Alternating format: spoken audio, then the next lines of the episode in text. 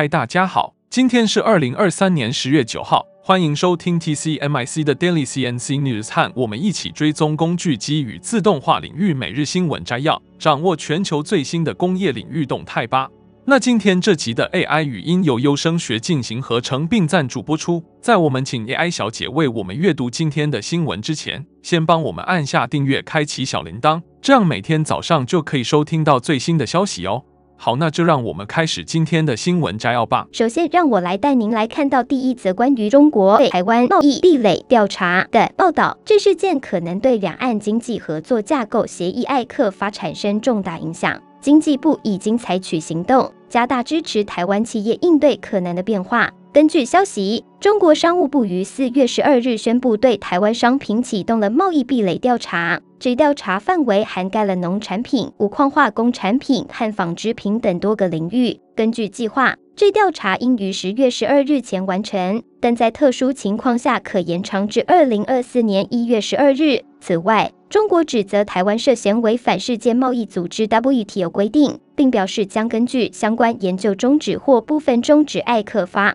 经济部在回应这一事件时，已经积极与纺织、机械和石化业者进行座谈，并表示将提供协助。经济部长王美花指出，如果两岸贸易发生变化，将不仅依靠现有的多元市场拓展、数位转型和低碳转型等措施，还将提供更多资源以支持台湾企业。与会的业者多数表示，由于纺织、机械和石化产业在两岸之间有着紧密的上下游关系，保持现状对于两岸都是有利的。他们强调，政府应该维持这一现状，同时也应该做好应对措施，包括拓展多元市场、实施数位转型和智慧化升级，以及提供相应的补助。王美花提到，如果两岸贸易因政治因素发生变化，政府将投入更多资源，以应对可能产生的影响和波动。总结来看，经济部主张维持现状，同时也呼吁政府应对中国的政治动作做好准备。为了更精准地制定政策，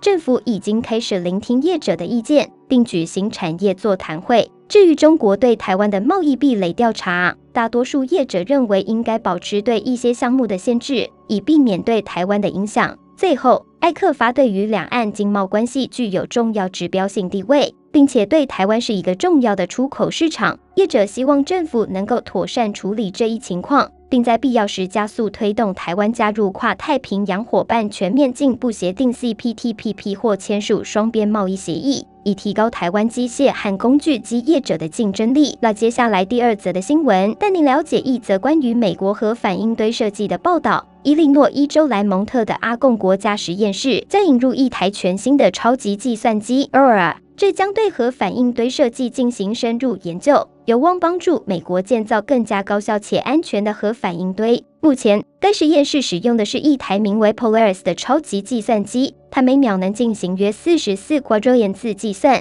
拥有44 petaflops 的计算能力。然而，Aurora正处于安装阶段，预计将拥有超过2 exaflops 的计算能力，每秒能够执行2 quintillion 次计算，这几乎是旧系统的50倍。一旦 Aurora 投入运行，预计将位居全球最强大的计算机排名 Top 500榜单之首。这款功能更强大的超级计算机将使核科学家能够更详细地模拟核反应堆背后的基本物理过程，这将使他们能够更好地评估新的核反应堆设计的整体安全性和效率。核反应堆是核电厂的核心，其中进行裂变过程，产生大量热能，将水转化为蒸汽，用于发电。阿贡国家实验室的首席核工程师 Dylan Shaver 表示，这些超级计算机对于设计反应堆至关重要，因为它们可以提供高度详细的数学模拟，以预防反应堆熔毁。这涉及到对不同类型的冷却剂一体行为的研究，以及了解流体在不同反应堆组件周围的流动方式和传热过程。美国商用核反应堆大多数是清水反应堆，他们使用普通水作为冷却剂和中子漫化剂。Shaver 及其团队正在研究下一代反应堆设计，包括线绕液态金属块堆。这种设计将在三角形晶格中放置反应堆，并包含一层细线，形成燃料针周围的螺旋，这将导致非常复杂的流动行为，可能增强传热效率，此外，还有一种流行的设计称为球床反应堆，它将网球大小的石墨球嵌入核燃料中，流体可以在它们之间自由流动，对于低能冷却非常有利。新的设计目标是在更少的能源投入下产生更多的电力，这涉及到能量输入和传热效益之间的平衡。这些超级计算机模拟将有望提供比以往更精确的数据，帮助建设更高效和安全的核反应堆。接着第三则新闻带您来关注的是一则关于上银公司的报道。上银公司是一家专注于滚珠螺杆和线性滑轨等传动系统元件的企业。在9月份，上银公司的合并营收达到 21.61 亿元，相比8月份增长了 0.49%， 但较去年同期下降了 13.94%。而在第三季度，他们的合并营收为 65.58 亿元，季度内微幅下降了 0.39%， 而同比下降了 17.31%。累计前三季度的合并营收为 188.75 亿元，同比下降了 20.43%。上银公司目前面临的挑战是景气未有好转的迹象，但也未至于变得更糟。尽管原本预期下半年的营运会与上半年相当或稍微增长，但欧洲市场下半年的需求下滑使得他们的下半年营运趋向保守，难以超越上半年的表现。尽管如此，上银公司的滚珠螺杆和线性滑轨等产品的首订单能见度仍然维持在 1.5 至2个月的水准。在各市场接单情况方面，欧洲市场的需求在下半年下滑，美国市场需求相对稳定，日本市场略微下降，而中国市场则尚未显示好转的迹象，东南亚市场相对较为稳定。上银公司董事长卓文恒指出，上半年欧洲市场的需求还算不错，但下半年需求下降，未来几个月每月的出货量仍可维持在21亿至22亿元的水准。然而，由于10月份有连续假期，工作天数较9月减少，再加上缺少急需加班的订单，因此10月的出货量可能会较9月少。此外，12月份欧美客户由于年底盘点和圣诞节连续假期而减少了拉货，相较之下，亚洲市场客户受圣诞节假期影响较小。目前，工具机产业尚未看到景气好转的迹象，乐观派预测明年第1、2季度之后景气会逐渐好转，而悲观派则认为明年的景气将与今年相当。上银公司正在积极进行扩建和投资计划，包括改建旧厂房、新建新厂房，并在国际上购入新厂，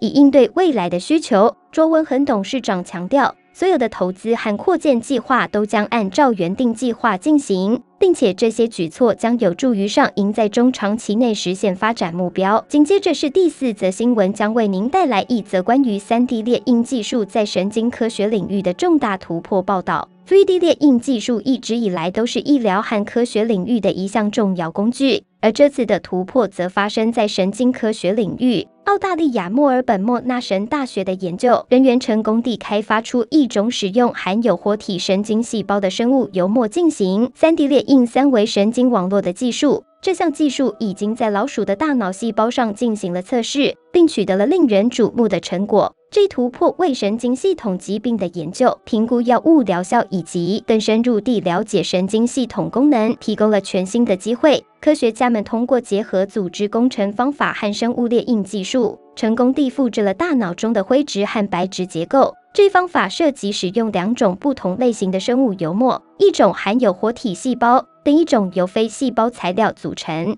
3D 列印机首先将含有活体细胞的层与不含细胞的层进行叠加，这过程模拟了大脑中白质和灰质之间交替的方式。研究人员还定期插入特殊的电极，以刺激神经网络的生长并记录其活动。领导这项研究的材料科学与工程系教授 John Forsythe 表示，过去 2D 神经细胞培养已经被用于研究神经网络的形成和病理机制，然而这些相对扁平的结构无法完全复制神经组织真正的三维复杂性。他补充说，在我们的研究中，培养的神经网络与活体大脑中的电路具有惊人的相似性。在活体大脑中，神经细胞会伸展出称为神经突触的突起，形成不同层之间的连接。我们发现，从硬质的灰质或细胞层中的神经元生长出来的突起能够轻松穿过白质层，并且像高速公路一样与其他层中的神经元进行通信。我们不仅能够构建与大脑区域中看到的基本布局相似的结构，还能发现神经元的行为和表现与大脑非常相似。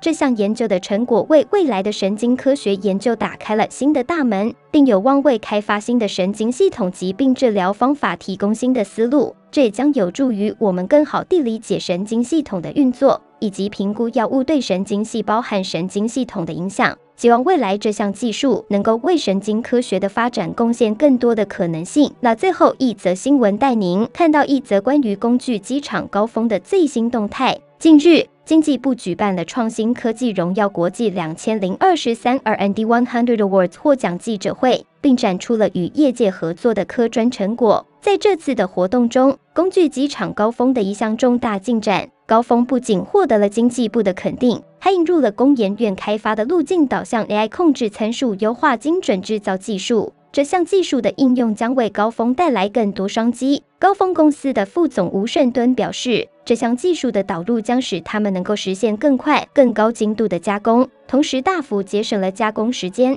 达到了约20%的效率提升。这意味着高峰公司可以更有效地应对市场需求，并提供更优质的产品。吴副总进一步指出，公司计划进军高阶锻造轮圈加工领域，而已经导入该技术的样机已经在客户场内进行了测试，未来有机会进一步接获订单。这项由工研院开发的技术结合了多项关键能力，包括工件外形特征辨识技术、高阶感测器监控技术、影像识别分析技术以及 AI 控制参数优化学习运算模组等。这些能力的整合使国内厂商可以实现高达5微米的加工精度，同时也能够大幅缩短调机时间，从原本的14天缩短到仅需30分钟。这将有助于工具机场更灵活地满足客户的需求，实现客制化接单。高峰公司截至前8月的合并营收为13.24亿元，虽然较去年同期减少了 5.22%， 但公司仍然保持稳健的业绩。今年的营收预估将与去年持平。